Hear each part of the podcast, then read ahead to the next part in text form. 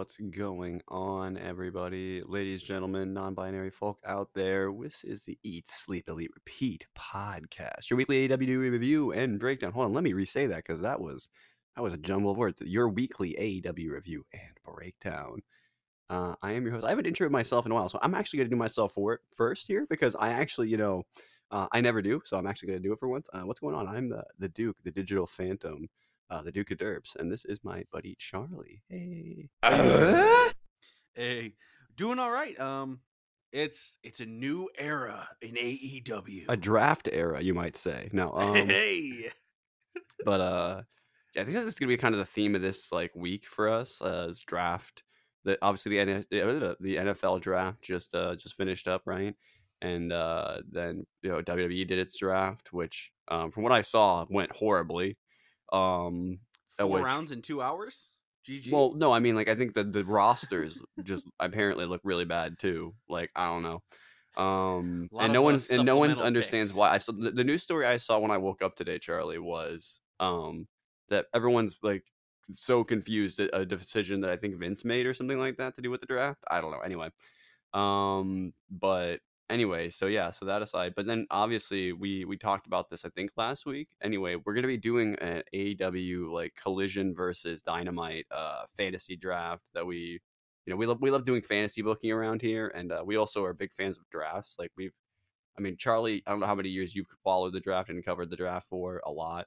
Oh yeah. Um, you know, and like I I've followed and covered it with you for like the last couple years. I actually the last couple of years I really haven't, but because I'm focused mostly on other things. But um, other than that, I've I've the last few years before that, I I was pretty tightly like wound in on it. So we like drafts. Like we've done drafts for like Big Brother stuff. We've done drafts for nonsense. We'll probably do like a Game of Thrones army fantasy draft at some point with all the lords and that are listed in history and like, like who's going to build the biggest uh, I'm coalition. Vhagar, pick one. yeah, literally. Oh, drag. Yeah, dragons tier list. We'll probably do at some point or something during House of the Dragon season two because that'd be fun. Um, yeah, I don't know. Anyway, um, so yeah, no, I mean, this long drawn out intro aside, there are some things I should take care of actually before before I get too um, lost in the sauce here. Um, I'm gonna go ahead and say what uh, what if this is the first time you guys are listening to this show, you can uh, follow us both on Twitter. You can follow me at Baneduke, that's B A N E D U K E, and uh, at O Charlie with an X instead of an A for Charlie. And also the podcast itself, you can follow at Eat Sleep Elite because you know if you want to be connected with the community of podcasting and uh, wrestling fans that we're we're sort of building over there. Um, that's a good place to get connected on that stuff. Also, whatever podcast platform you happen to be listening on this, uh, listening to this podcast on right now, make sure you go ahead and uh, you know follow and or subscribe, whether it's Apple Podcasts, Google Podcasts, Spotify, you know Pandora, whatever whatever you have to be listening to us on.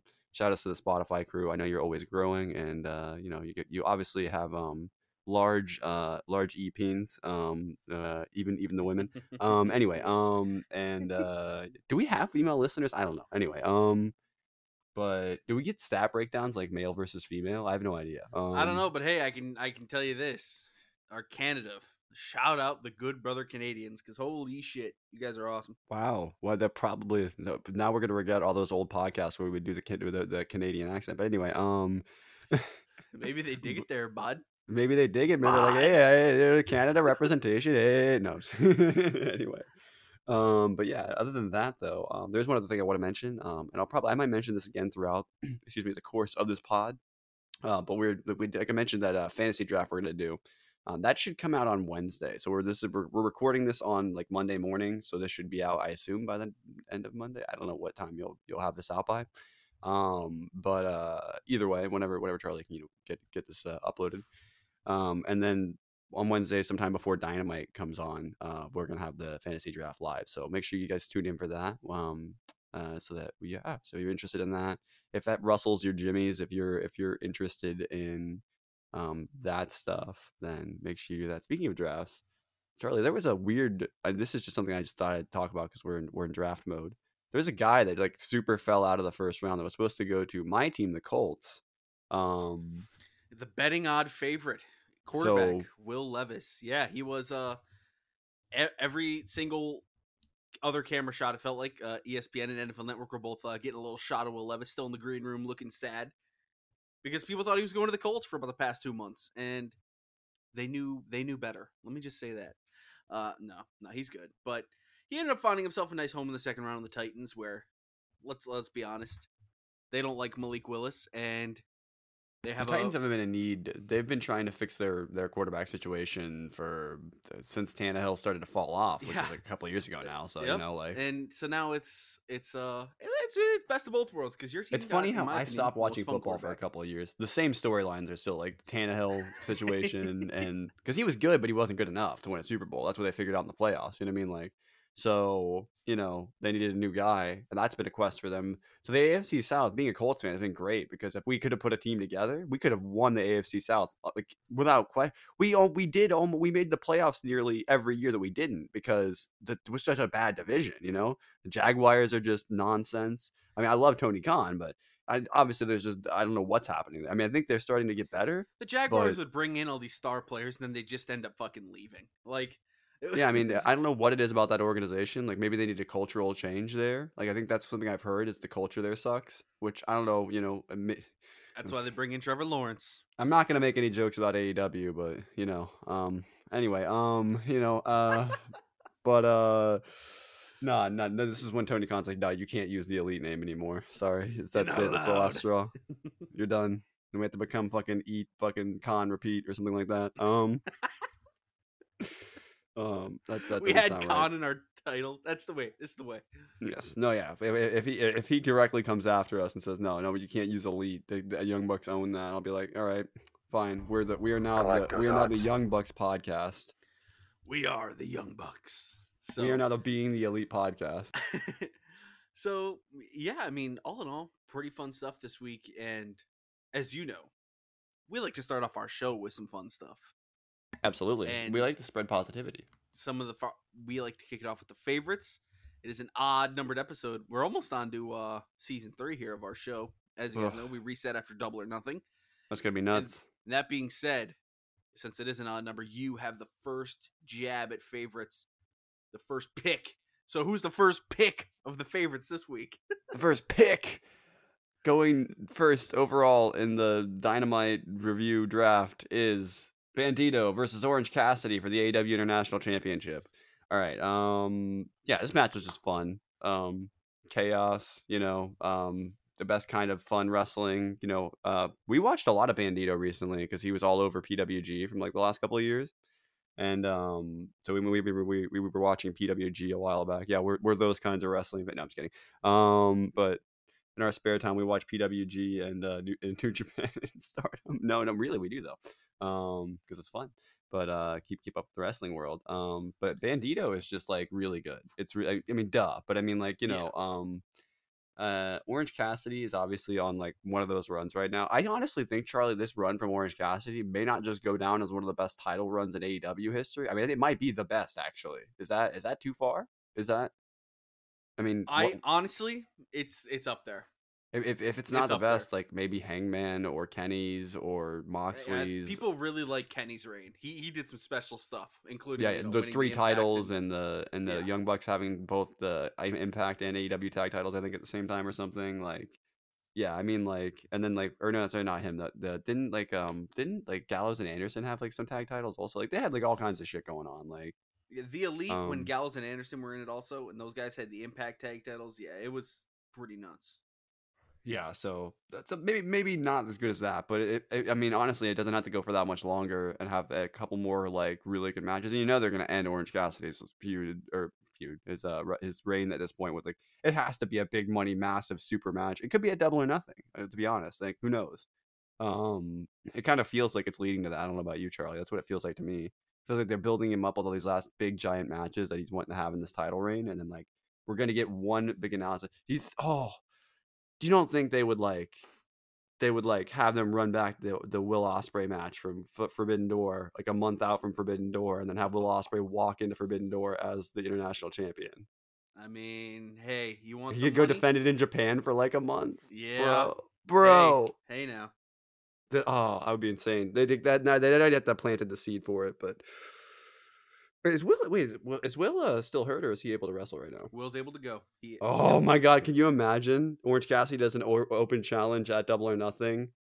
Oh, oh, dude. Anyway, um, that's my fantasy booking mind going crazy. But yeah, I'll talk about the actual match. Uh, Cassidy did a nice gimmick where he holstered the guns. You know, that was pretty good.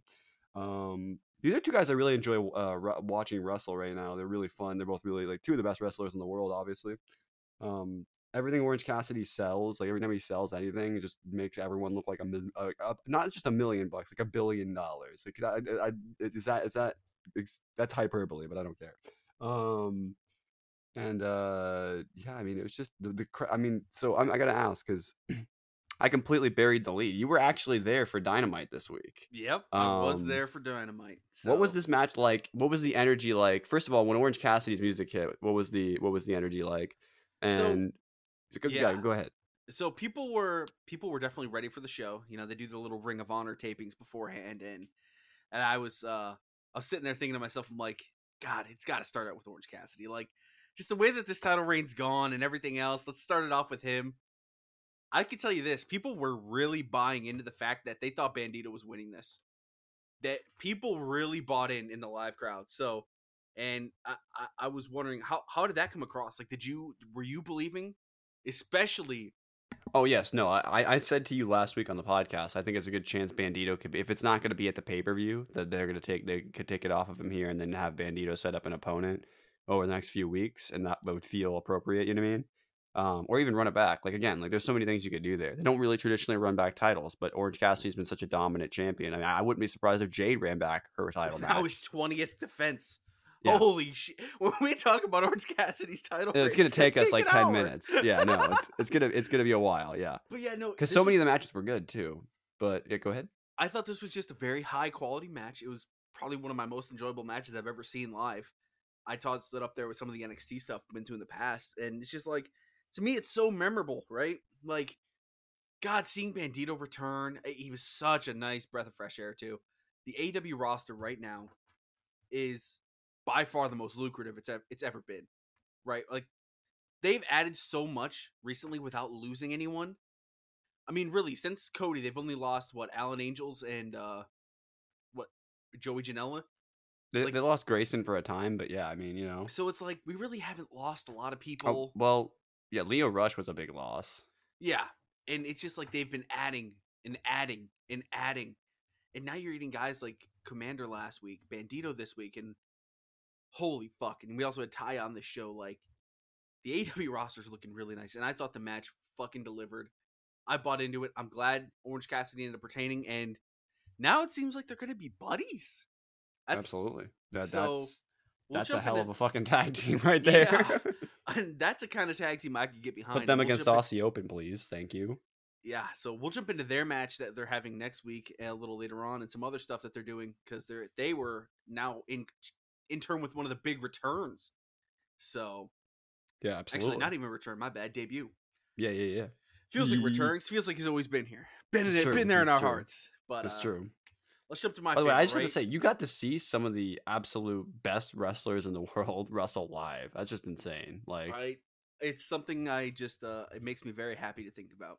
And, and, you got to see one of the matches I've been wanting to like that we both been wanting to see for a while, which is like Darby versus Sammy. You got to see that live. This is nuts. Like you know I mean? Like, uh Sammy. Uh, I get the, I get the uh, cheer. Everyone was booing. I got the cheer, son of a bitch. You, you cheered Sammy. No. Oh, you you heal. You heal. I'm that guy.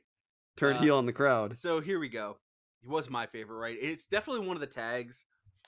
Um, it's either I was either thinking Juice and Jay or the Kenny and Takeshita, but my heart's saying my heart is saying Kenny Omega and Konosuke Takeshita defeating the Butcher and the Blade.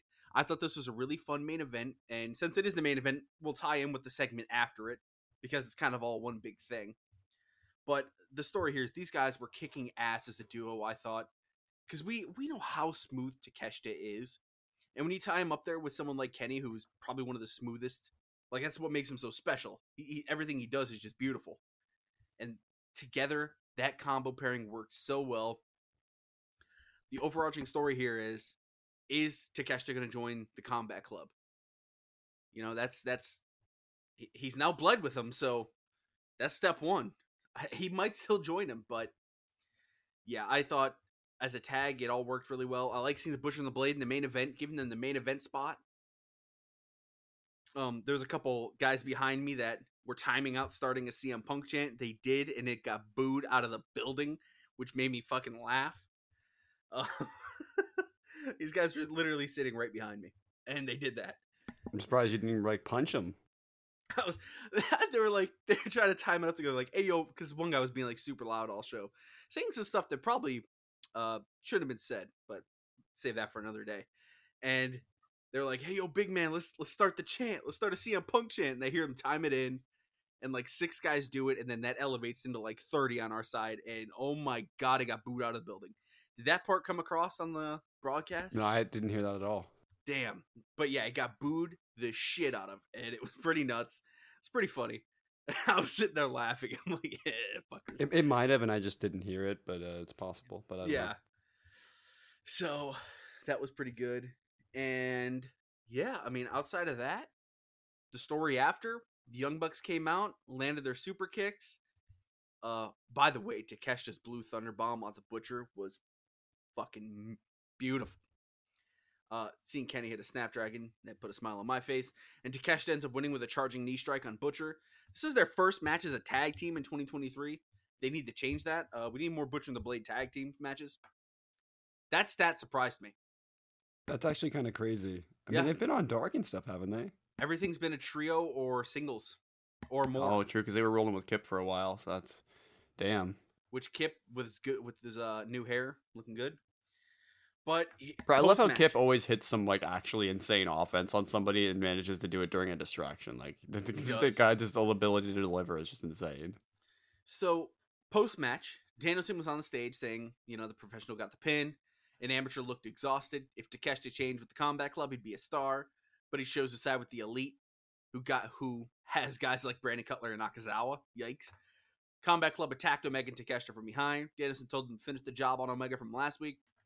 Young Bucks ran out from the back, dished out all the super kicks. Danielson was telling Takeshita to get in the ring and save Moxley. Takeshita seemed conflicted, stopped Omega from using the screwdriver. The BCC break things up, stand tall with Takeshita. He refuses. Yuta hits a low blow. Danielson said he made his choice. Moxley charged, used the screwdriver, and left him bleeding.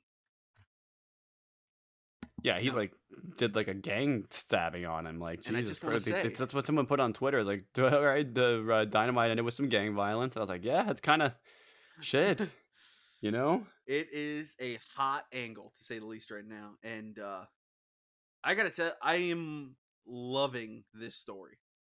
I it's I'm so invested in it already, and uh, yeah, what'd you think of the match and the post match angle? Do you think now that Takeshita's bled, do you think this means he's uh one step closer to joining the Combat Club? I mean, I think with like with everything with the Combat Club, like let's go back to the start of the Combat Club. It all started on the question of whether or not Jon Moxley was going to turn heel or Bryan Danielson was going to stay, you know, turn face, and or what? Because we knew they were going to form into a team. It seemed like that everyone realized that was the direction it was going. Towards the end, even if some people thought you know one of them would win, it's like who was going to win the world title between the two of them? There was a question because everyone wanted Yeah. Danielson to win, right? So, um, but they also Mox was the correct guy to put it on at that time. So it's like, you know, I mean, it's it has been the question, um, has always been who is this going to go this way with Wheeler? Was he going to end up joining the the Combat Club? That one went a lot faster. Will William Regal turn on the Combat Club? That that was a seed that was planted so long, but you never really believed there was a chance, you know Yeah, um and then it happened and then William Regal left the company you know what i mean? So um so yeah i mean i don't know it, it, it, i think maybe but i, I don't want to say yes or no because that's the great thing about the blackpool combat club is and this maybe this is why there's like the most compelling thing in aew right now is because you truly have no idea what they're going to do at any given moment. They could be you know the baby faces that are going to take down the evil jas who who are doing a lot of what, what they're doing now except minus the stabbing of people usually you know but other than that, I mean, it was throwing fireballs in people's faces all last summer, you know. Um, so, I mean, you know, uh, so I, it's it's an interesting juxtaposition for one that, that they're there now, where the JAS were back when they fought the JAS at first. I don't know. It's just really interesting. Um, and I, I have no idea what's gonna happen, so I'm excited. and the other thing, I have never seen a tag team, let alone a faction, just get this much just open reign of being as brutal as fucking possible, and it's getting them over. I mean, not that they need it, but it's getting the unit over more and more. People are resonating more with the Blackpool Combat Club because of how fucking vicious and badass they all are. I think a testament So- to that is that Wheeler never really got reactions when he was even first in the combat club. Not that he couldn't get them. His first match he had on TV with MJF, the crowd was like going nuts. You know what I mean? Um, like the first big time match that I remember Wheeler having on TV. That was that was the one I want to say that wasn't like against like Moxley or Danielson. You know? Um, and yeah, I think so. so because they had him wrestling those guys for a while, which made sense given what they were trying to do with him. But eventually, he needed to be trained up. You know what I mean? Like he needed to be a member and not just like a trainee. You know. Um, and now when he comes out to do like singles titles defenses on Ring of Honor, which we know are taped in front of an AW crowd, you know what I mean? Well, I guess he doesn't do them anymore. But when he would, he would get reactions. When he was walking around as um as as just like a regular guy for a while. He gets reactions now, so you know, like I think that's a testament to how they've grown as a unit and how the you're saying that stuff like that's getting Yeah. them over. I think so. I, I agree. So we got some news. Um, not too much news, and most of it's about other companies.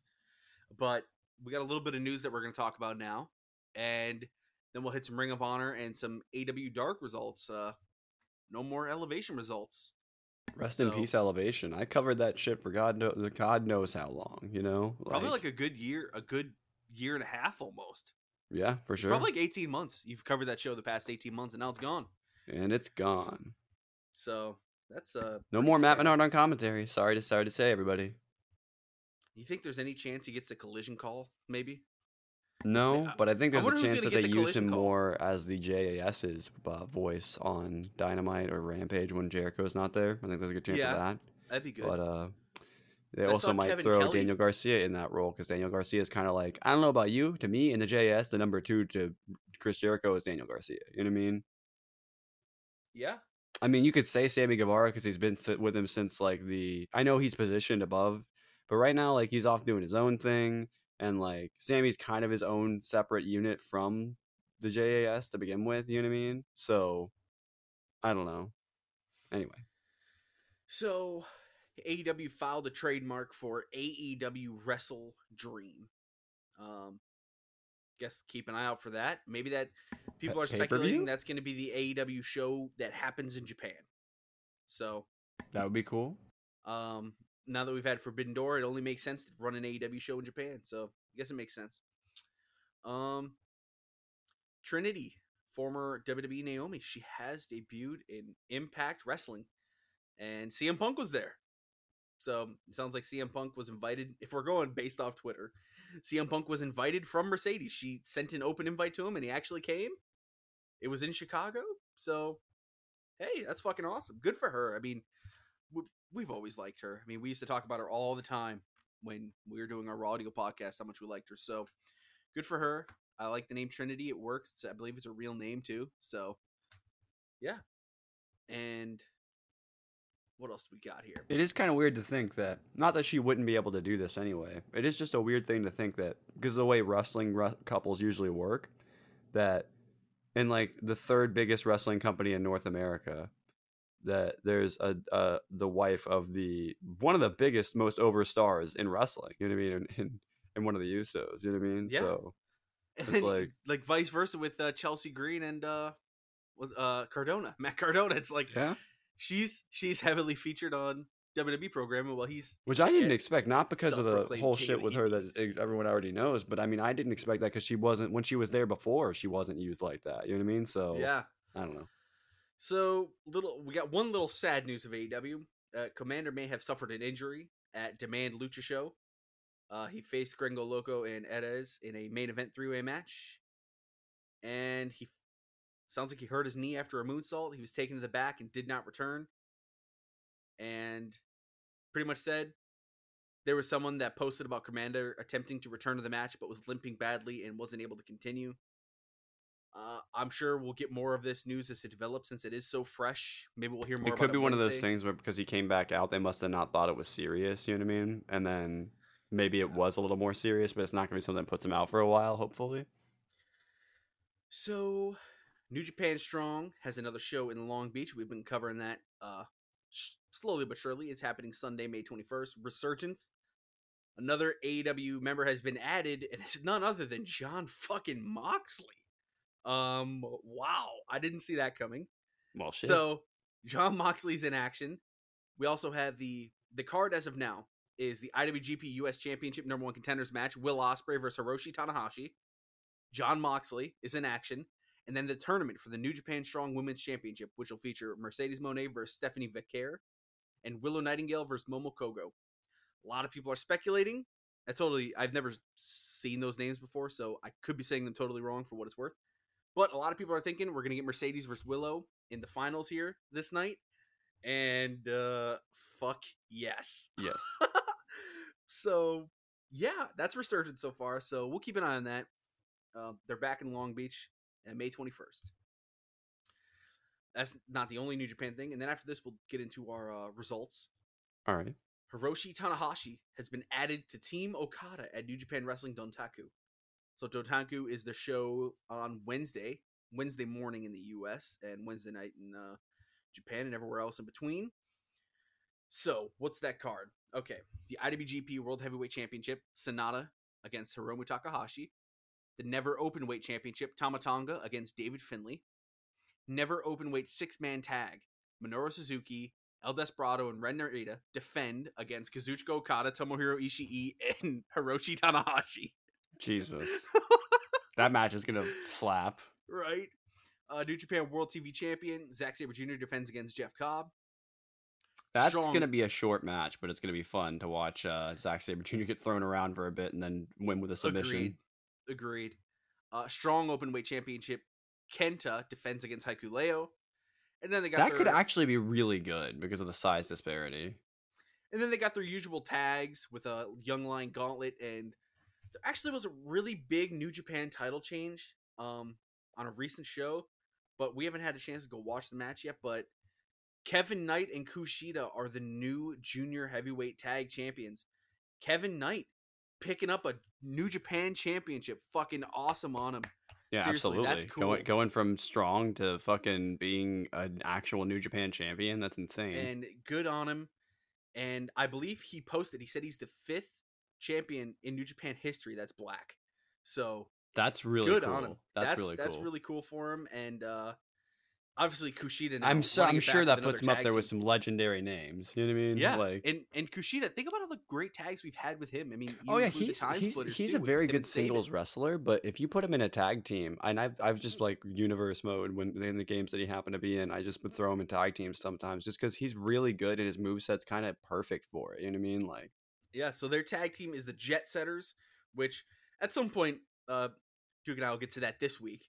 But yeah, we have uh other than that, it's finally time we can catch up on some wrestling that we've been wanting to catch up Absolutely. on. Absolutely. Yeah, I don't know when we're going to do that, but we definitely It'll be fun.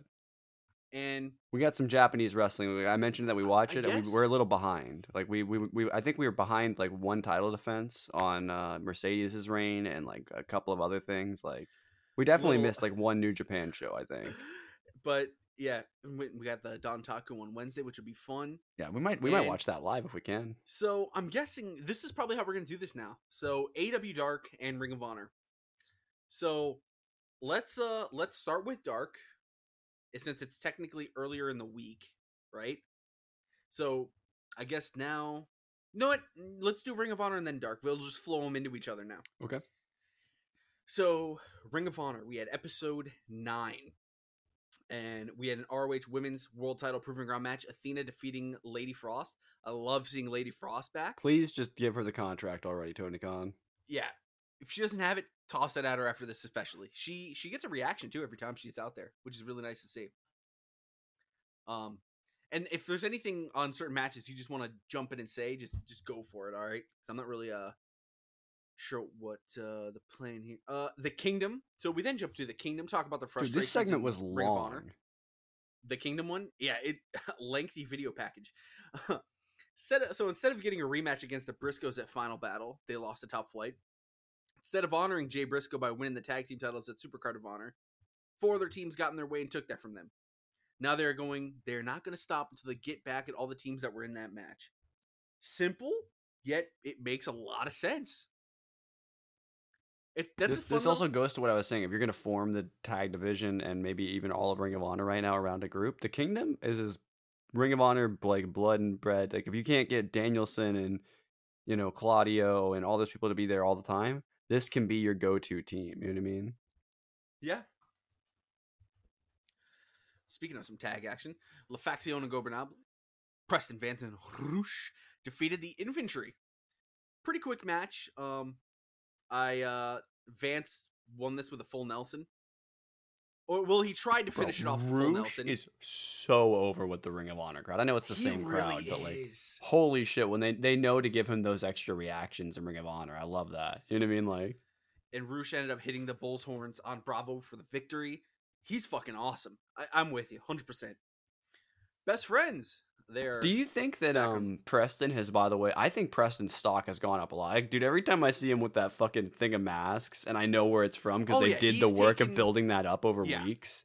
Th- that was such a subtly, you know what? Okay, underrated storyline of last year. That storyline that they just did for months that nobody was talking about, where he Yep. was just collecting masks every couple of weeks. You know what I mean? On Dark or wherever, and by the end, he had this fucking new gimmick gear thing that is awesome and s- like metal as fuck. And I think, yeah, the next level is taking getting a mask off from like a really really popular wrestler. That's that's how you just complete that storyline. To Who would it another be? level. Who should he take Bandido's mask? It's got to be someone that's willing to take off their mask. I mean, we've seen Andrade do it in the past few years. Uh, Santos Escobar did it uh, in the NXT as well. It's got to be someone willing to take off the mask and wrestle without it, because we, you know, some guys are just like that. And I'm sure Rush at one point wrestled with his mask and took it off. So, is this got to be someone Yeah, I mean, I don't that's know. willing to do it? So, yeah, Yeah, I mean, it'd be oof, that that that I, I agree with that. That would be a great. like move. when Gringo, I guess, as we heard from commentary on the Vic- Vikingo match, Gringo Loco took off his mask not that long ago, and everyone was surprised at what he looked like. So, Huh. I mean, I'm you know that's the thing about the mask. You know, you can't always tell. You know what I mean? So, so the best friends defeated Joe Ocasio and Mookie Summers. Shout out! I literally Mookie put some dudes in my notes. uh, pile drivers and the Doomsday Knee. yeah, Brian Cage defeated Leon Ruffin. This was the definition of a quality squash match. It was an, Yeah. it was an enjoyable squash match. he had a really nice counter at one point. Le- they need to use Leon Ruffin more. Like, I would be perfectly fine if he got the legit like, hey, if we if we hear that you know Fightful Select seems to be the thing that breaks all these. If we see from Fightful Select like, hey, Leon Ruffin is signed with the uh, Ring of Honor AW tier deal, I'd be like, fuck yeah. yeah, that'd be good. That'd be good. He'd be great. Like single. You know, he'd be a great opponent for right now if you don't have one for the pay per view. Samoa Joe. All right. Um. He he he works so well in a David vs Goliath match, anyways, right? Yeah. I mean, it's his bread and butter. The Dark Order defeated the Trustbusters, and this was This is this, is this the first. Uno Dos tag up we've had in like like minute. over, a year? I feel like it is. It, it's been a while. Um, the Righteous watching from the stage. I'm ready for these guys to just get in the action. yes, I want them to like either recruit Stu or something or something. They need to do something. They, they, the match they're gonna have, I based on like how this. Dude, I just gotta say their their their theme every time it hits, like it can hit every match of the Dark Orders for like the next couple months because it's it's fu- fucking great. You know what I mean? It's actually awesome. Like Agreed. Like it's it it puts me. I don't know. Like the first time you remember, like it was at a pay per view when they brought him back because they'd just gotten back. It was I think that was the last pay per view maybe or something. I don't remember, but um, and they came out and I was like, damn, like I didn't expect this. Like what the hell? Because they're really cool. Anyway, and uh, I, I'm I think it's gonna be fun ta- fun match. Christopher Daniels was in the back with Dasha, who asked what the next point of his uh, what was the next on his journey to victory.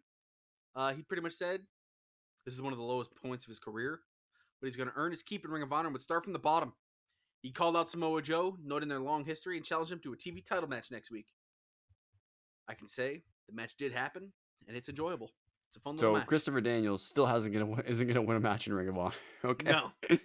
Uh, All right. Cool. But you know, I can tell you it was uh, it was nice seeing Samoa Joe. It made me happy. Yo, yo, Sky yo, Blue defeated Diamante, and pretty much uh, Diamante being here. How do you feel about that? I, I, I've cool. said that was one of the ones that I hope they use in Ring of Honor since they clearly don't have any desire to use her even on Dark anymore. And now if whatever reason. Elevation's gone, so yeah, so give her give her some time on Ring of Honor. That would be a good thing. But uh, Blue ended up winning with a roll up, and after the match, Athena came out. Blue's custom hat stomped on it, sending Blue a message. Athena Sky Bro. Blue. That's gonna be a good match. Sky Blue undefeated in Ring of Honor. Undefeated. Sorry. Lee Moriarty defeated Rocky Romero. Wait, what? What? Again? Oh, okay. You know, never mind. Never mind. Uh, yeah, they had a pretty good match, and then afterwards, he challenged him to a pure pure rules rematch next week. I'm like, wait a minute, did I see this match? I did, but I saw the pure rules match. Okay, that makes more sense. so yeah, Rocky Romero, Lee Moriarty. I thought this was pretty fun. They wrestled. I love their styles together. I mean, I just Oh, love yeah. Lee Moriarty's style so fucking much. Dude, again, okay, talking about the PWG we watched. Talk about a guy that was all over PWG the last year. That guy. Oh my god. He, but he had a great run in the Indies last year too. Um, like him and Konosuke had like a meeting that felt like it was kind of like when uh Wheeler and um was it Wheeler and uh Garcia, I think, met on the Indies a couple of times or something like that. I forget anyway. Um something like that. I want to say. Yeah, because I think that's the match we had in AEW was a rematch of that indie match from a couple of years before or something. Yeah. Anyway, um, Wheeler had a match like that anyway. It wasn't with him; it was somebody else. Anyway, um, but anyway, I think uh, the streak of matches that Lee is on right now is. I hope it continues because this is gonna get him over if he does. Like, because And you know what? Just because I don't know if they're on TV again for the rest of this uh, show here, I don't think they are. There's been a lot of discussion about the firm lately. Some people think it's a, a massive flop of a group. I think some people thought they were going to be MJF's henchmen, which was weird because they quickly established within like the first two weeks of them forming that they're not. Um, which is a little weird, I'll admit. But it, you know, it he, is weird. He hired them for a say, one-off. I think basically. the group as them as their own. So they're having the uh the the compound match next. I think Stokely's a little too like. For some people, he's not intense enough. You know what I mean? Which I guess I can understand. which like, I he's definitely you know you got to be into his humor right? Which we both are. We love it. We find it hilarious. You know him talking about the wing the back of a wingstop receipt genuinely popped the shit out of me. Oh my god. um no that was great. And it's just like i think this group has done everything that they've been asked to do. They haven't been put in massive spots but they've been used frequently. And i don't know i Bro, it's they're gonna really have weird- like the first cinematic match, I think, in AEW, right? Like, or not the first one, but like one of the first ones in a the while. first one anyway. since the pandemic and and my god they did it perfect do it on rampage that's so smart because then the live crowd doesn't have to see it you could play it back for the audience that is the best way to do these cinematic matches and that's a way to use rampage so Rampage, baby. um i'm very excited for that sounds like they've already filmed that as as uh i saw that in the news that they've already filmed that so that's cool main event gringo loco back-to-back main events blake christian defeats him this was uh this was a very fast-paced match shout out blake christian um i would love if this means he can keep going up and up in ring of honor and eventually go for the ring of honor title and eventually win the fucking thing i'd be down with that Another guy that's all over the PWG we've been watching. Yeah, exactly. Um, uh, any other thoughts you had on this match in particular? And then. Uh, I just liked the back and forth they had, and it was like there was like a at the first like a couple minutes of the match, they were just like doing flippy shit to one up each other, which was really cool. Um, it because I think of Blake Christian because he has such like a technical side to him. Like I think of him as like a, the kind of wrestler I like. But he then he starts doing all this flippy shit, and I'm like, wait, Blake, is that what you actually do? Oh, that makes a lot more sense now that I think about it. But you know, Yeah. like, but uh, you know, but he he's just got like a, a wide range of what he can do. And uh, Gringo Loco is slowly becoming one of my favorite people on Ring of Honor. I really hope like that. The implication we got last week was that he was signed, right? Like, so you know, yeah, I, think so.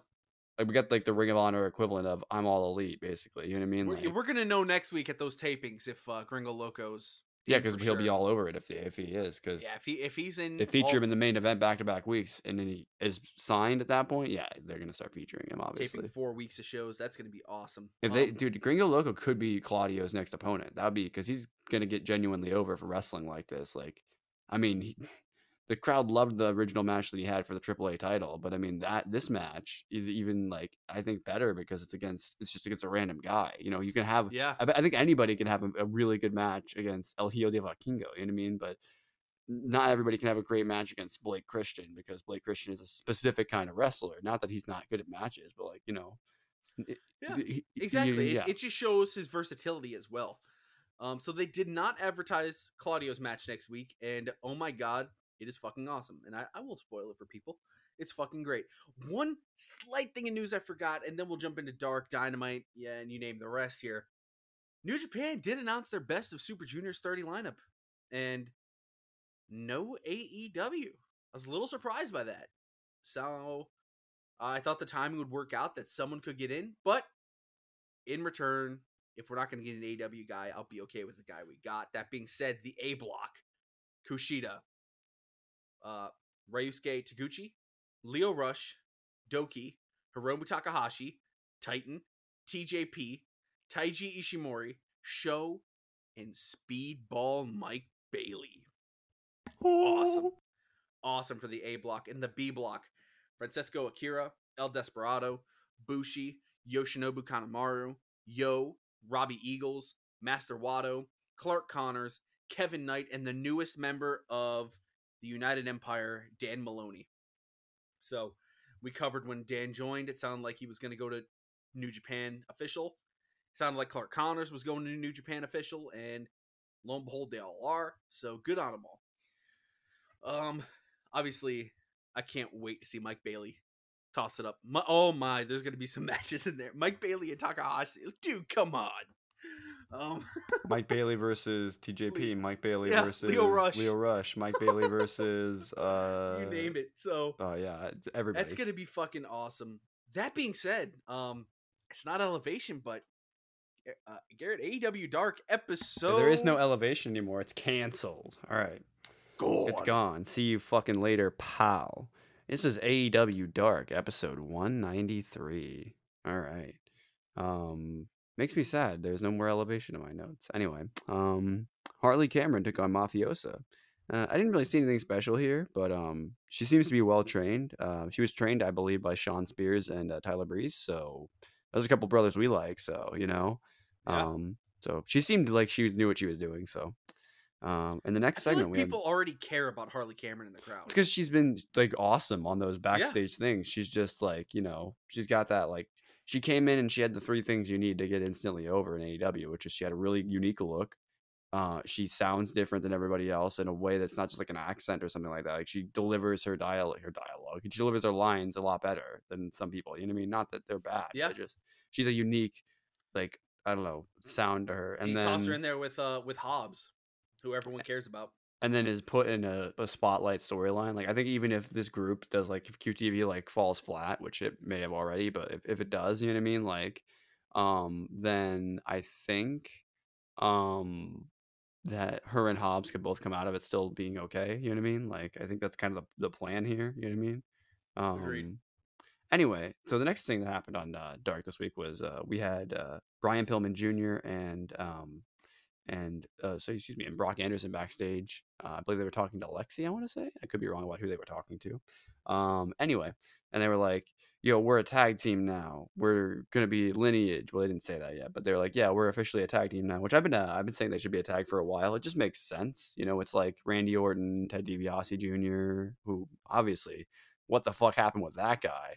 But and uh, Cody Rhodes being legacy, you know, like they've done. There, there's been like a million variations of this over the years. I think AEW's probably even done its own version of it at some point, but um, maybe not. But if they haven't, then this is a great opportunity to do it. So we have the new tag team lineage. Uh, did that do anything for you, Charlie? Uh, The name's all right. You came up with a much better name. yeah, armed and dangerous. But I mean, you know, it, it is what it is. It is what Fuck it is. yeah. But I'm with you. I like I like Anderson, and I've always thought there's something there with Brian Pillman. We just need to figure out what it is, and this maybe this is the way. We, we mentioned him at the end of the Ring of Honor. Uh, the next the next man featured on the show was All Heart Blake Christian taking on Big Shotty Lee Johnson. Both of them have just like great names, like great uh, gimmick names and everything. I love it. Um, this was really good for a dark match. I think they both put a lot of effort into this match. It wasn't as long as like you know you'd want it to be, but it's like it's on dark, and I don't even know how long dark was this week, but like maybe like an hour. I don't know. I wasn't even paying attention. I just took notes. Um, and yeah, so it was a really good match. I, you know, if you need dark matches, like this may end up being a dark match of the year contender early. I don't know, probably not, but you know, we'll see. Um, but it was really fun. You know, uh, put those guys in a match together, and they're gonna I, have. a I think time. we're slowly but surely seeing Lee Johnson be becoming the wrestler that we know he can be. Oh yeah, I think And he was these always ki- that these good. types of matches that I think are I think being think, stuck with Brock for a eyes. while, not that he was stuck with him, because Brock's a good wrestler too. I think that's I think it stopped him from being able to like show off what he can do as a singles, you know. Um, but I don't know. Lee and Cole, man, I, I there's so much talent in between those two young men. I mean, serious. Yeah, hundred percent, hundred percent. All right. Uh, the next match we had was the Wingmen, uh, taking on Lineage, um, which I think they had in their trunks. I want to say, excuse me. Um, I still think I could see the team working. Uh, there wasn't anything special in this match. They worked together well, I thought, but it wasn't anything special. You know. Um, anything you have to say about this match? Yeah, I mean, you know, Griff Garrison's hurt. I I don't like what this could mean for the future of him, knowing that Pillman's entirely moved on. But yeah, um, it, it just it was perfectly fine, right? We're hoping that uh, it turns into something more. Um, yeah, absolutely. I, I really hope that they uh, work out as a team. It'd be good. Um, the next match immediately got my attention because it was Emi Sakura and Mei Suruga with Baliyan Akki versus Reka Tehaka and Ashley D'Amboise. Like, what a crazy match to just throw on Yeah. Dark, first of all. But like, um, but by the way, they've been having Ashley D'Amboise on a lot lately, all over TV, all over Dark, all over Ring of Honor. Like, I think she's gonna be on like a multi contract here soon, dude. I would be Yep, really they, shocked. They she locked wasn't. in that contract, and um, I think sounds like uh, they like her. She Oh, so she is is signed. Okay, I didn't know. Yes, yes. Okay. The that the rumored, you know, she was offered. It, she officially locked it in, and I could see her becoming, yeah, used a lot. She- she's, really good. So Yeah. you know, and uh, I liked I like what I saw from from everybody here. Um, this might have been my first. Uh, have we seen Reka Tehaka before? I feel like we have. Um, possibly. on AEW, maybe not. If not, I I recognize the name, so maybe that's why. But anyway, uh, May did some head slapping before the Muda lock. That was pretty funny. I feel like that's, that's just that's Emi Sakura rubbing rubbing off on her. That that doesn't sound right. Anyway, um, I love seeing Mace Suruga so much. that doesn't sound right at all. Um, all right. Anyway, uh, so nice seeing her. yeah, no, she's good. She's good, and I actually really like her. She's not just not just because like oh, a small Japanese woman. Like I'm not even being a, a dick. Like I'm saying like, um, I I actually do like her. I think she's pretty good, and I think um that I think Choco Pro is probably like actually doing some really good stuff, and just nobody knows about it because it's in Japan. But um, not that that means you can't know about it. But you know, the, most of Japanese wrestling, I feel like, is just like completely unknown to most um, like most Western wrestling fans. Like they wouldn't even know that there's like 97 companies, and they all are actually pretty damn good. And there's actually like a ton of wrestlers there's like a fuck ton of wrestlers in Japan, man. Like I don't even know how they have that many wrestlers there. It seems like there's more there than there is here sometimes, you know, like Just the training's got to be just so different. Well, it's like it's like dojo based a lot of time, right? Like Yeah. kind of like how New Japan and All Japan have done it over the years and I mean the the Noah one I think is pretty intense too. Like, you know, like anyway. Um the reality Zach Clayton. GLEAT. I mean, GLEAT started like barely two and a half years ago, and it's already such a pop. It's it's getting momentum so fast in Japan. So like, it, it's just it's so cool to see. Absolutely. Uh, the reality Zach Clayton uh, was on was on AEW Dark this week. Eh. I mean, eh. Eh. I think I think we're both over I- this guy at this I, point, are we? I think? Zach, I, he can talk. He needs to be paired up with someone that can't. I, I, I honestly, if they would have done the hook thing, it would have made sense, and they just didn't. So, I, I don't know. I, he's Zach Clayton's good enough. It's just where where do they fit him in? Who does he work with? Because I the way that they've presented him, Jesus, I just did the thing that almost uh, unplugged my mic. Nice. Uh, okay, putting my hands down.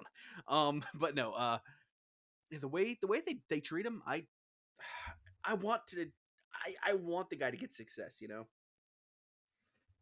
yeah, I I mean, it'd be cool, but I mean, he just hasn't done anything to impress me. You know what I mean? He scared No. me a couple times. That's what he's done. You know what I mean? Like, I just think Um, he's there's so many people that you know they're not comfortable on the mic. That if you put someone who is next to him, like a Zach Clayton, but they, they tried Wha- to run the Miz gambit with this guy, basically. You know what I mean?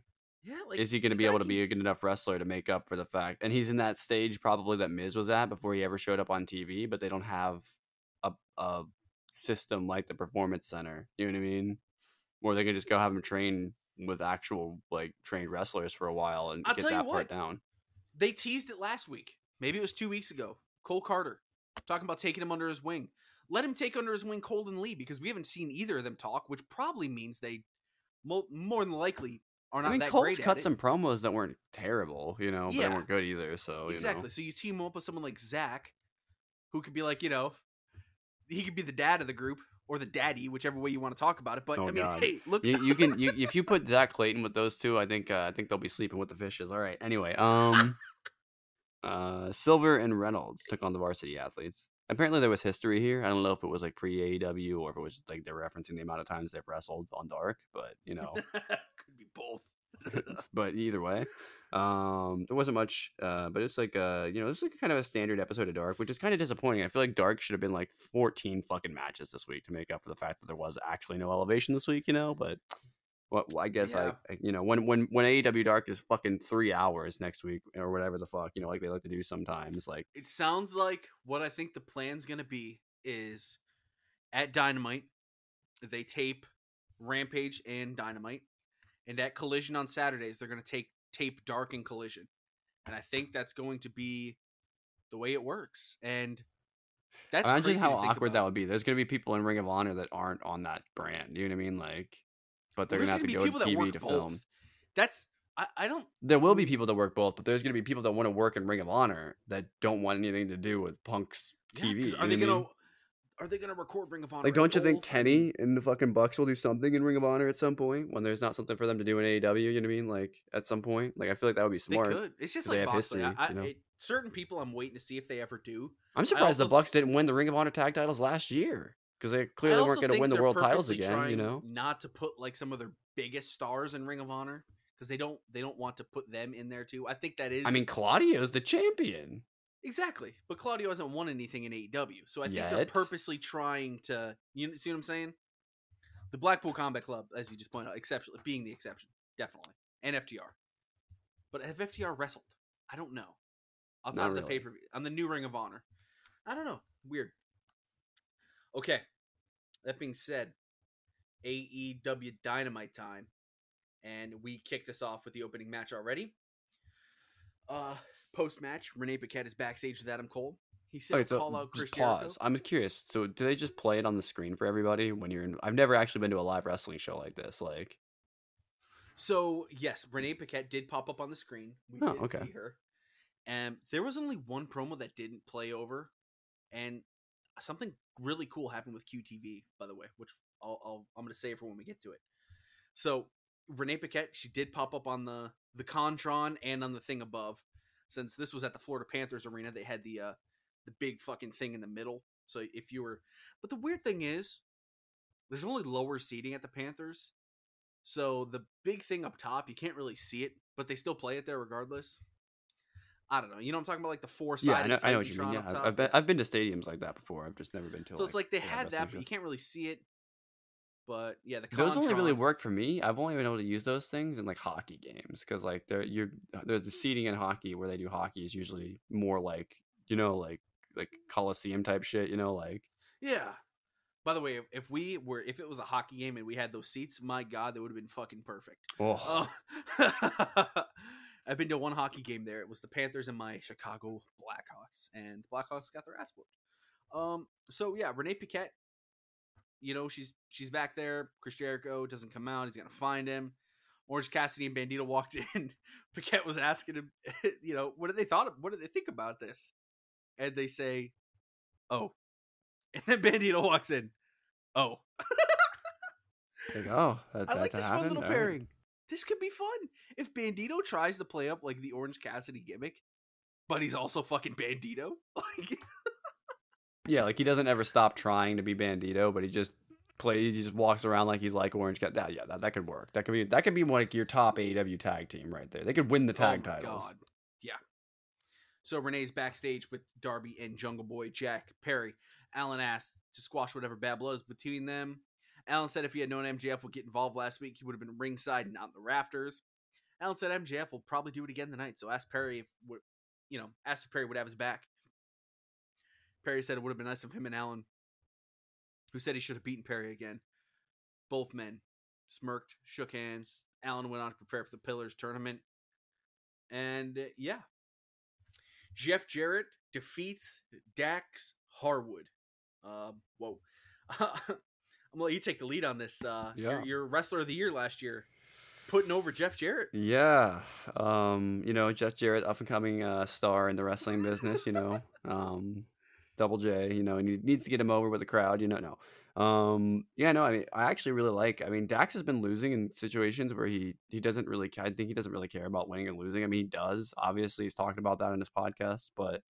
I think in the right situations, he wants to book the story he thinks is going to work best here. And I think for right now, them losing and uh, spoilers for the cash match on Rampage, he also lost. You know what I mean? Um, I think that makes sense, especially with that context now. It makes a lot more sense. But even in the moment, I was like, he's probably gonna lose this match because, you know, they're the cheating heels. You know what I mean? They gotta they gotta get over that way. That, and and both the other guys are single stars. I mean, Jeff Jarrett's like multi-time WCW World Heavyweight Champion. Jay and think about obviously- it, like Yeah. Jeff Jarrett is obviously a really good wrestler. We forget sometimes because he doesn't always get put in there with good wrestlers, and you can't always make a match at like however fucking old he is now. Good, you know what I mean? When he's that old, you know what I mean? So that's not bad. He's he's still. I mean, he's he wrestles. He moves good for a fifty-five year old. Right? Like he doesn't feel like to me. I don't know about you. When I watch him wrestle, I don't feel like I'm watching a fifty-year-old guy. You know what I mean? Like no, um, but anyway, like whereas when I watch like an AJ match now, I can tell AJ's those those flips. You know, AJ doesn't do as many flips anymore for a reason. You know, like I don't think he can anymore. You know, um,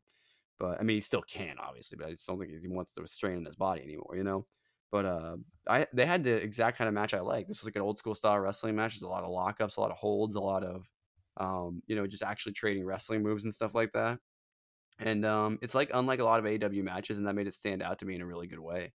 Um, really, really good counter wrestling in this match, which yes, I really, really liked. And then uh, winning off the distraction, hits the stroke on him. Um, just a really fun match. And, you know, when you say Jeff Jarrett versus Dax Harwood, you're like, okay, Dax is good. And Jeff Jarrett's also good, but Jeff Jarrett's old. Nope, I think Jeff Jarrett's good. I think we could get another Jarrett can still six months out of to him. do.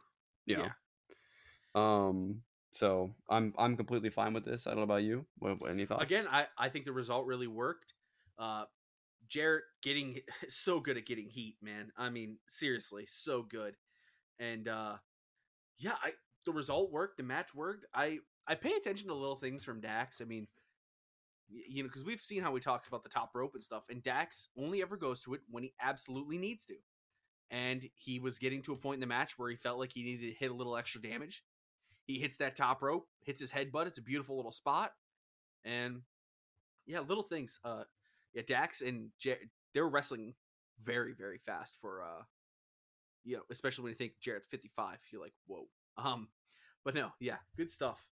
Afterwards, Tony Khan backstage, he announced. I just gotta say, by the way, Tony Khan with his jack with his suit jacket off looks great in his suit. You know what I mean? Yeah, he does. He's backstage. He's announcing the Owen Hart Cup opening ceremonies will take place at Double or Nothing. You and I every week have been asking when are we getting some stuff in the Owen Hart Cup. Tony's been listening. No, just but uh, the the tournament will take place in Canada. Love that. Also at Forbidden Door, with the finals taking place in Hart's hometown of Calgary on July fifteenth. I am fucking awesome with this. And by the way, that is like a eight week, nine week tournament. Yeah, that's perfect. It's gonna be fun. We'll have matches on. I'm sure they're gonna have some. I don't know if there's like a bunch of Actually, I think it's Canada seven, shows bad. scheduled. But- I, I don't know if they have a bunch of dynamites in Canada or anything like that, but they, they Yeah, obviously the have whole some month. shows. There's a, like a, Oh, okay, basically yeah. like four in a row. So yeah, we'll have like four weeks in a row of these matches like we did last year, and then it'll Oh split god, off. the Canadian crowds are so good too. Yep, and then we'll split off for like a couple of weeks later. We'll get the semifinals, and then the finals will obviously take place at Forbidden Door. So you know, that'll be If fun. They'll be able to build up those stories of the semifinals again. Like that was the great thing about the semifinals last week was because we had that little pause in the middle of the tournament, which usually sounds really bad, but no, the fact that we had a couple week pause in the tournament, it allowed us to build up the matches. You know what I mean? Like. Yeah. Um. So yeah. Anyway, and that was That one. That was said, uh, another one of the times Ruby Soho didn't win a championship, huh? Ah, shit. Any of you guys in here that are from Canada and plan on going, have a fucking great time. This this already would get me pretty excited. Um, Oh, absolutely. I mean, you know they all matter too, and you know they're all going to be Yep. banger matches. and AW is not going to uh they're not going to go to Canada and lay a giant wet fart. So, yeah, enjoy that if you guys are going and shout out the Canadian our Canadian good brother brothers. Uh Wardlow with Arn Anderson already beat the hell out of this guy. Uh Arn said the NFL draft's happening tomorrow. Wardlow would be a blue chip number 1 pick. Eh, a year ago, I'd agree with that. Now I'd probably take him in I'd take a second rounder on Wardlow. but uh Did Wardlow play football? If he didn't, he fucking should have. Um, what position would you have Wardlow play? Defensive end. Six. He'd be unstoppable, what, bro. Oh my god, at the speed he can move, he'd be like fucking. He would. He would blitz. Could teach War- we could teach Wardlow a good. A one man blitz. You don't need the rest of the defensive line. Just send Wardlow. Jesus. imagine, imagine Satnam Singh on your defensive line. Jesus. imagine. but um, you know, Arn Anderson's doing his thing. They're they're talking about how they're a pairing now. And Christian Cage interrupts, so out comes Luchasaurus. We talked about this last week. Luchasaurus and Wardlow seems to be the next match lining up.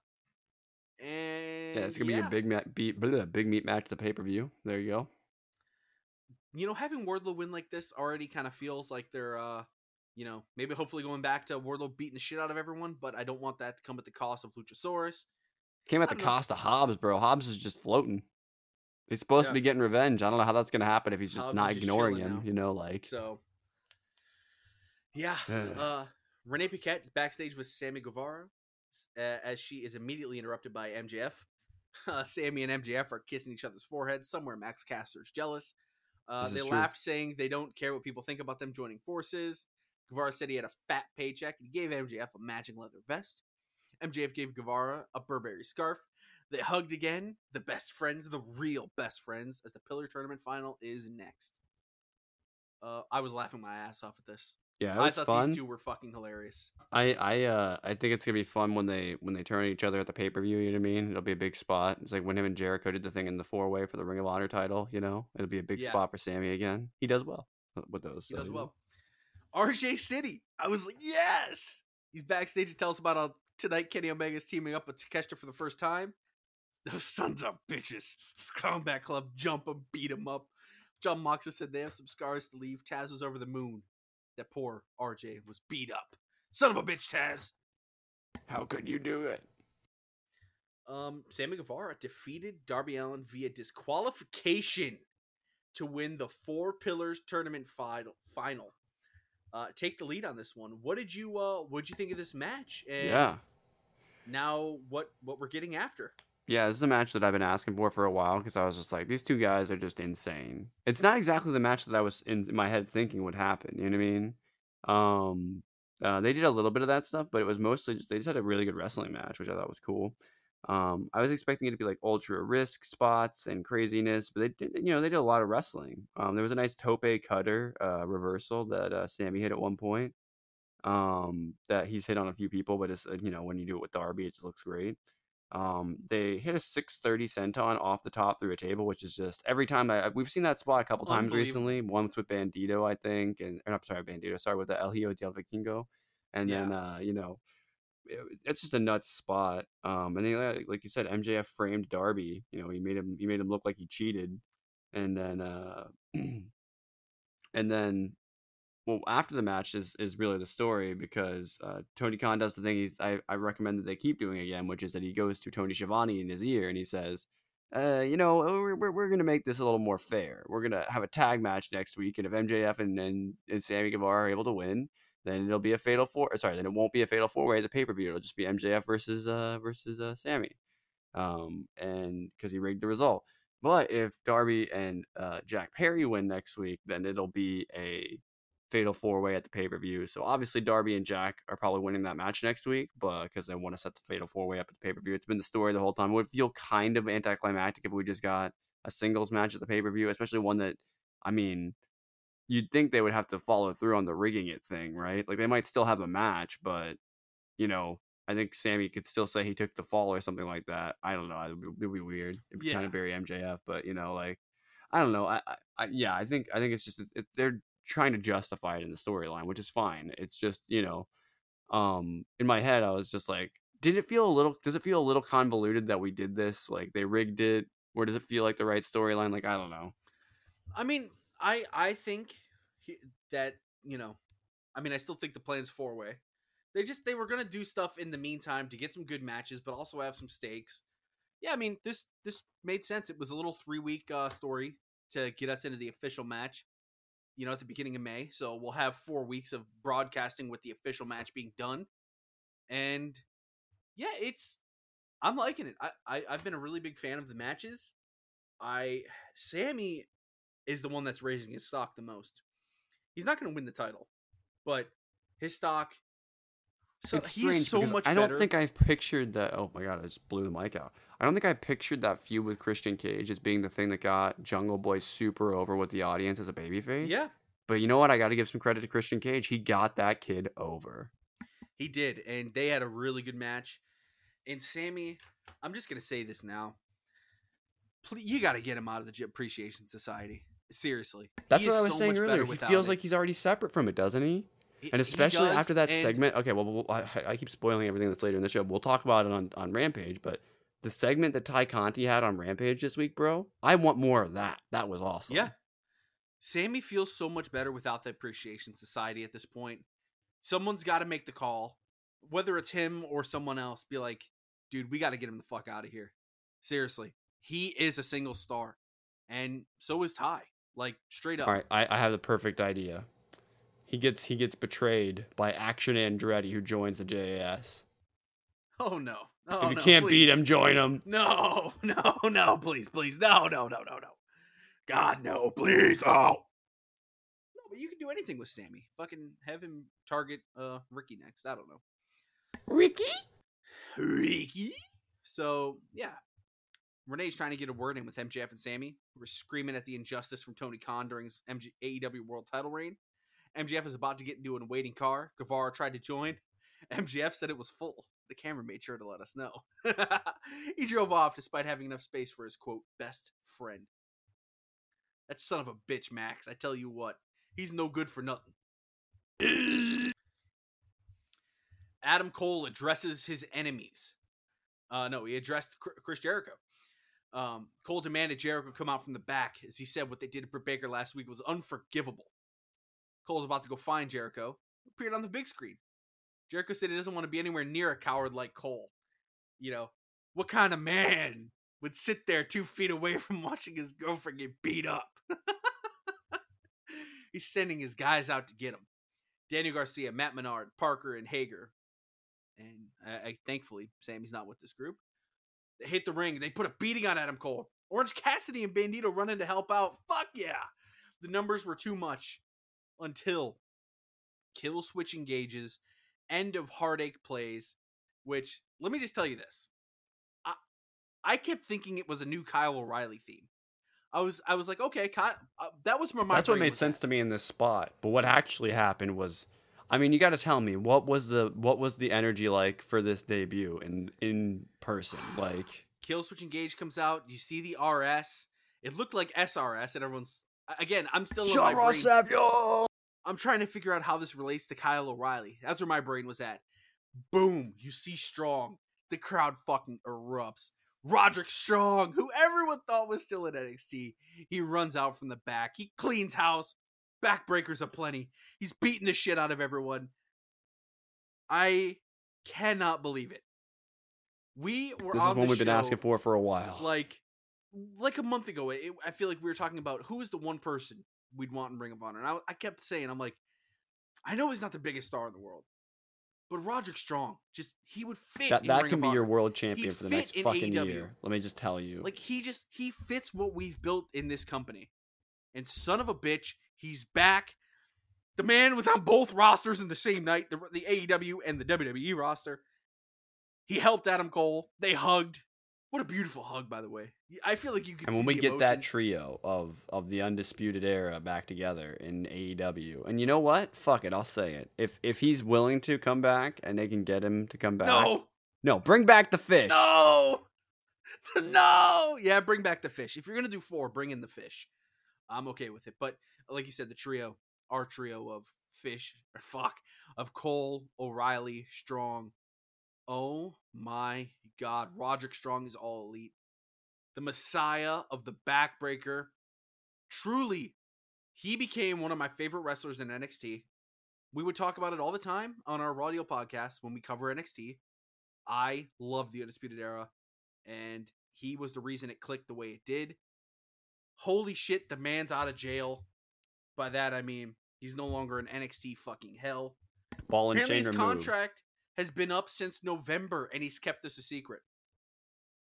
Yeah, they said that they wanted to make it. They wanted to. I think I, I what I read was that it was the WWE didn't publicize it because they don't publicize when somebody's contract expires. Usually, it's sometimes it's known, like when it's a big star that people want to leave. Like in the case of like um, Drew, you know, like we know when his contract's going to come up, and then it could possibly coincide with, um, you know, um, the, the uh, All In or whatever.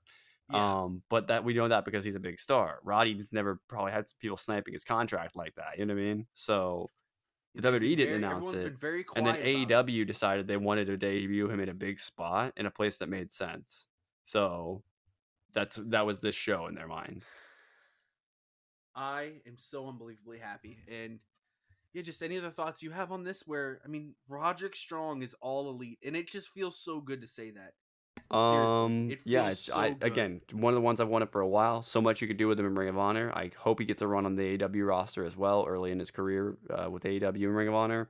I I really hope that in the pay per view match, uh, you know, obviously since I don't think we have Kyle back, maybe maybe Adam Cole's first pay per view match back is tagging with Roddy against somebody. You know what I mean? Against the JAS. I can see Roddy making a run in the Owen Hart Cup. Daniel Garcia and that'd be awesome. Daniel Garcia and this could be a double or nothing match. Daniel Garcia and Jericho versus versus um uh Roderick Strong and Adam Cole. That could be a match.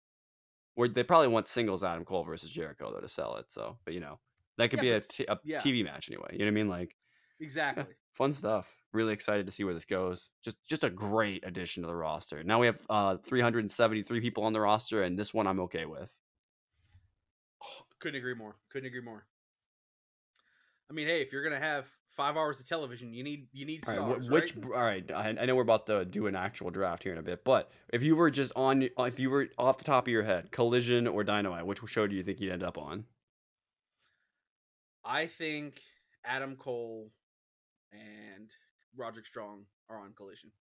Okay, that's fair. I would agree with. Or I mean, uh, Dynamite. Wow, I fucked that. I, I knew what you meant though. yeah, yeah, I, I, think I think they're on Dynamite. Um, I see them being guys that you know Wednesday and Friday. I, I it's very curious. You know, he wasn't he wasn't Bullet Club. He wasn't here when they did the uh, you know, the Undisputed Elite. It's this is gonna be cool. This is gonna be fun to follow for sure. So yeah, QTV starts, but guess what? It didn't start in the state in the arena. They played QTV much later. So, but I was sitting behind the mix board and I could see that QTV was playing. I pointed it out to my sister. I'm like, hey, they're playing uh, QTV right now, but we're still watching Roderick Strong. And like the, Roderick and uh, Adam were kind of walking back to the stage. People were getting all excited, but I could see QTV was playing. They ended up playing QTV later, so we can talk about it now. But pretty much QT's trying to explain to his full crew what happened. Hobbs is really pissed off.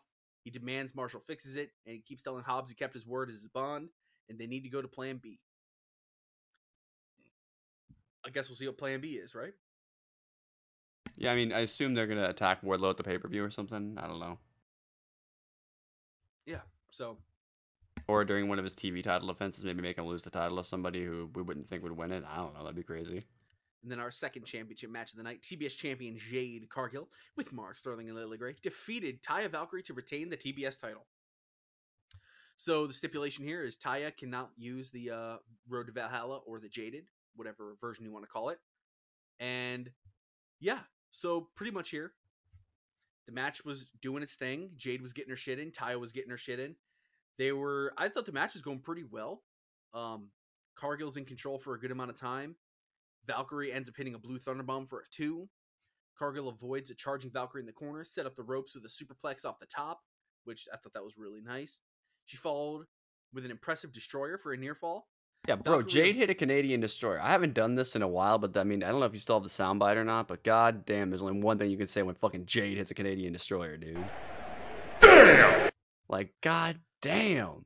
Yeah. You got agreed. to see that live. Imagine thinking about that the one Jade match you got to see live. First of all, you got to see a Jade match because not everyone gets to see that because it's not she's not she doesn't wrestle all the time. That whole mean? sequence, I was like, "Whoa, we're we're picking up some pace." This here. is she can tell she's that she's come along a lot as yes. a wrestler since like the last couple matches she had. You know, which is her and Taya yeah. are working very well together, and I think the way they're doing this, they set up another match, hopefully a double or nothing.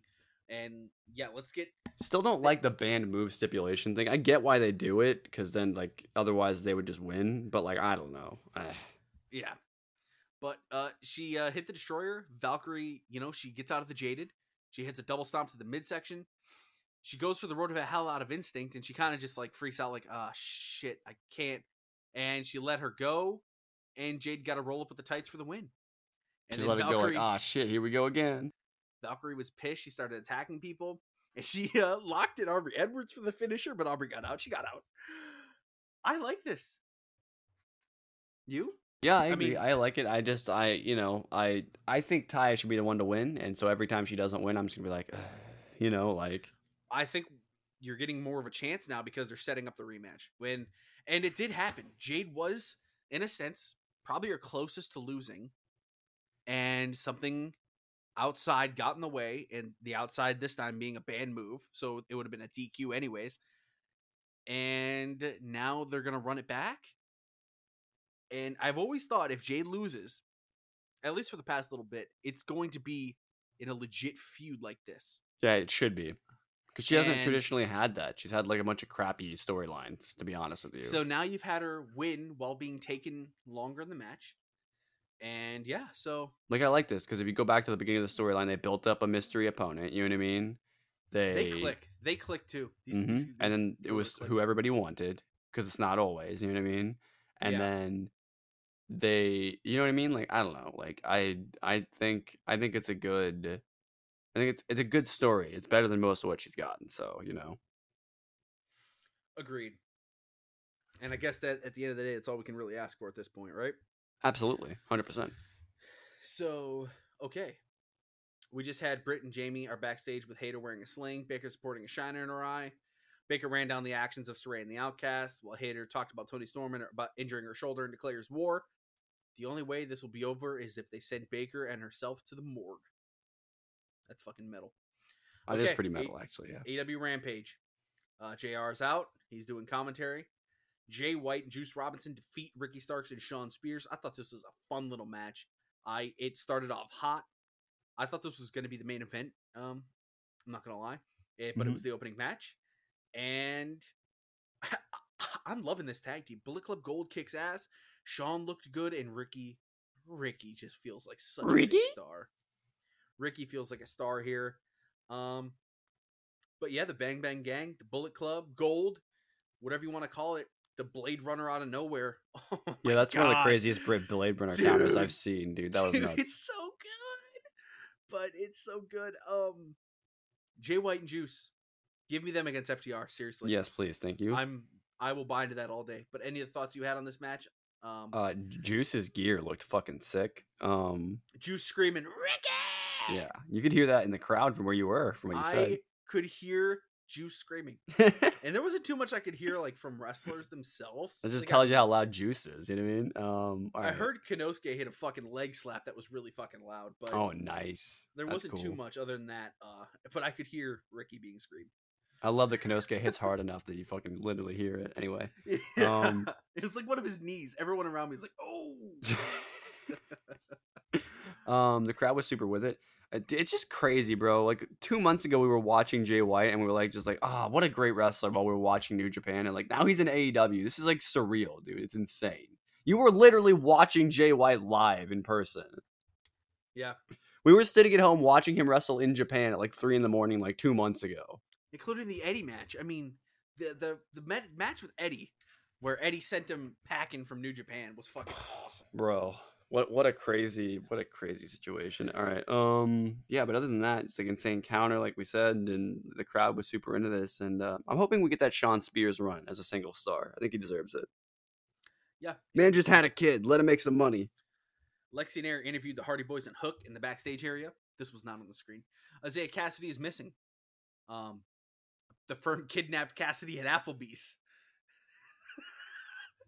Ethan Page threatened to have Big Bill chokeslam Kassidy off some scaffolding until Matt Hardy agrees to make the firm deletion match next Friday at Rampage. Matt agrees, and then Big Bill chokeslam Kassidy off the scaffolding anyways. Hook promised the firm will be deleted. I like that Hook only speaks when he's like super serious, you know? Yeah. They do protect him in that sense. It's kind of nice. So up next we had Naturally Limitless, the tag team. And uh yeah. they just won a squash against a couple guys. Uh, Keith Lee yeeted uh, Dustin, which was hilarious. it was pretty good. Um, yeah, I mean, look, this tag team, there is what they are. The Mogul Embassy came out to confront Lee and Rhodes from the stage. That's what we're going to, you know? We need to make a meme out of Swerve coming out and just laughing at people. yeah, I am. I'm down. Um, God, Swerve looks so badass. Lexy Nair interviews Sammy Guevara. It was interrupted by Tay Melo, who read Sammy, you know, hey, MJF isn't your friend. And you shouldn't blow his opportunity at the world title by laying down for MJF. She's pretty much just saying what we're all thinking, and I thought she delivered it very well here. Bro, she cuts pretty good promos, I think. Like, I think people probably just think she doesn't because of the accent, but dude, it comes across clearly to me. Maybe because I watch her so much on wrestling, and you know, like I've seen him, her on Sammy's vlog and stuff. But like, I don't know, man. She, I, just, I understand her, and she comes across pretty cleanly to me, and I love the energy yeah. here. Same. Anna JAS defeats Ashley D'Amboise. And yeah, pretty much went to commercial, came back, match ended. Yeah. Jay caught D'Amboise with a hangwoman's neckbreaker, locked in the Queen Slayer, sleeper for the tap out. This is just a four and a half minute squash match. And after the match, Julia Hart attacks Jay from behind. They brawl out the ringside. Referee breaks things up. And yeah. Julia Hart getting bent around the ring post. Jesus Christ. It was pretty metal. The Outcast said the usual. Uh, this time they were wearing t-shirts. They started barking, and they're wearing a t-shirt with a picture. of Are we, are we going to talk about this t-shirt? you know, it's mm. AEW sucks at t-shirts, bro. I got to be honest. Like yeah, they they put out these shirts as as gags, and people take them so seriously. You even have Fox News talking about this, which Jesus, people. I mean, I just um, like I'm just like I kind of I'm kind of with the common sense side of this argument, which is that I would never wear the shirt. You know what I mean? Like exactly. There's so many shirts I would never wear, like outside of a wrestling thing, that it's just that's why to me the conversation seems kind of dumb. Like scissor me daddy ass, you're not wearing that shirt down the street. No fucking shot. You know? I mean, I might. Damn it. but yeah. Um there's a there's a lot of discourse this week about a black guy. Um, the acclaimed to Billy Gunn. I mean, this was 50 second squash. Famouser, the arrival mic drop. Caster humped the guy's leg afterward. Which I guess GG. Um, Kenny Omega and Jon Moxley will face off in a steel cage on Dynamite, which we'll talk about actually that in a second here. But main event time. Jay Lethal defeats Cash Wheeler. Uh, what'd you what'd you think of this one? And uh, Mark Bringo Mark Bringo, Mark Briscoe is the Mark ring, Pringle. ringside enforcer. Yeah, Mark Pringle of the of the Pringle brothers. Um, no, um, yeah, Mark Briscoe.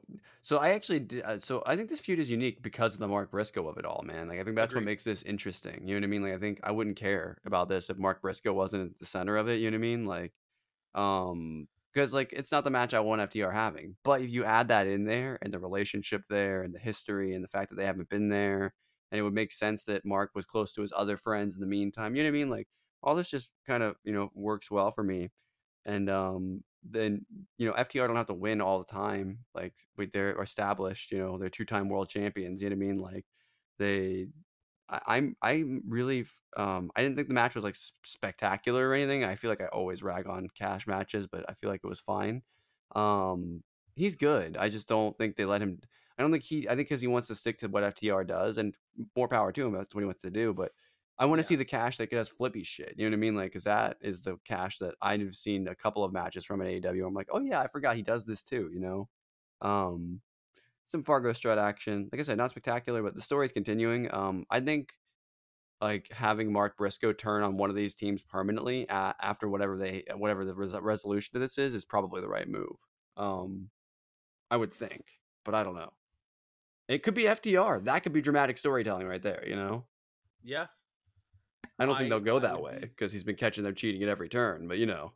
Yeah, and it's setting up a unique thing. Lethal and Jarrett are a good first uh, feud for. Do you think we're gonna get Mark guys. Briscoe as a special guest referee? Is that gonna be the gimmick of this? To make sure it's a fair match. I think I could see it actually. Yeah, it makes sense to me. So, okay. That being said, what do we got this week? This upcoming week of AEW action. And like I said, next week, we know that there's a Kenny Omega and Jon Moxley cage match. That's fucking awesome. Anytime you get a match announced uh, two weeks out. Why couldn't they get that for the IWGP title? Oh yes. So here's the current card. We got an elite promo. Ricky Starks versus Juice Robinson. Saraya versus Willow Nightingale. MJF and Sammy Guevara versus Darby Allin and Jack Perry with double or nothing AW World Title match stipulations on the line. The Tres De Mayo Trios Battle Royal. Okay, there's a in trio in that match of of the Lucha Bros and El Hijo Del Vikingo. What a trio! Yeah, we got that trio. We got the varsity athletes. We got Hobbs, Marshall, and Aaron Solo. We got the acclaimed Daddy Ass. We got the Dark Order, Uno, Reynolds, and Silver, and then we got the Butcher, Blade, and Kip. That's gonna be a fun battle royal match, and yeah, I'm cool with that. And um, the other thing we have is Roderick Strong, Adam Cole, and Orange Cassidy and Bandido taking on the Jericho Appreciation Society, Hager, Garcia, Menard, and Parker.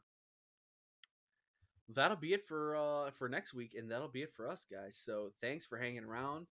Again, uh, Eat Sleep Elite's the handle. We appreciate you guys if you give us a little five star frog splash review on the pod if you enjoyed it. Maybe hit the follow button on whatever platform you're on to check us out next week or later in this week when we have the draft AEW Dynamite versus Collision. If you stayed around this long, we can tell you the uh, the base rule set that we have is Dynamite's going to have Kenny Omega in the in the uh, Young Bucks, which I'll be picking for Dynamite and Collision's going to have CM Punk and FTR. So kind of your fundamental core teams of each.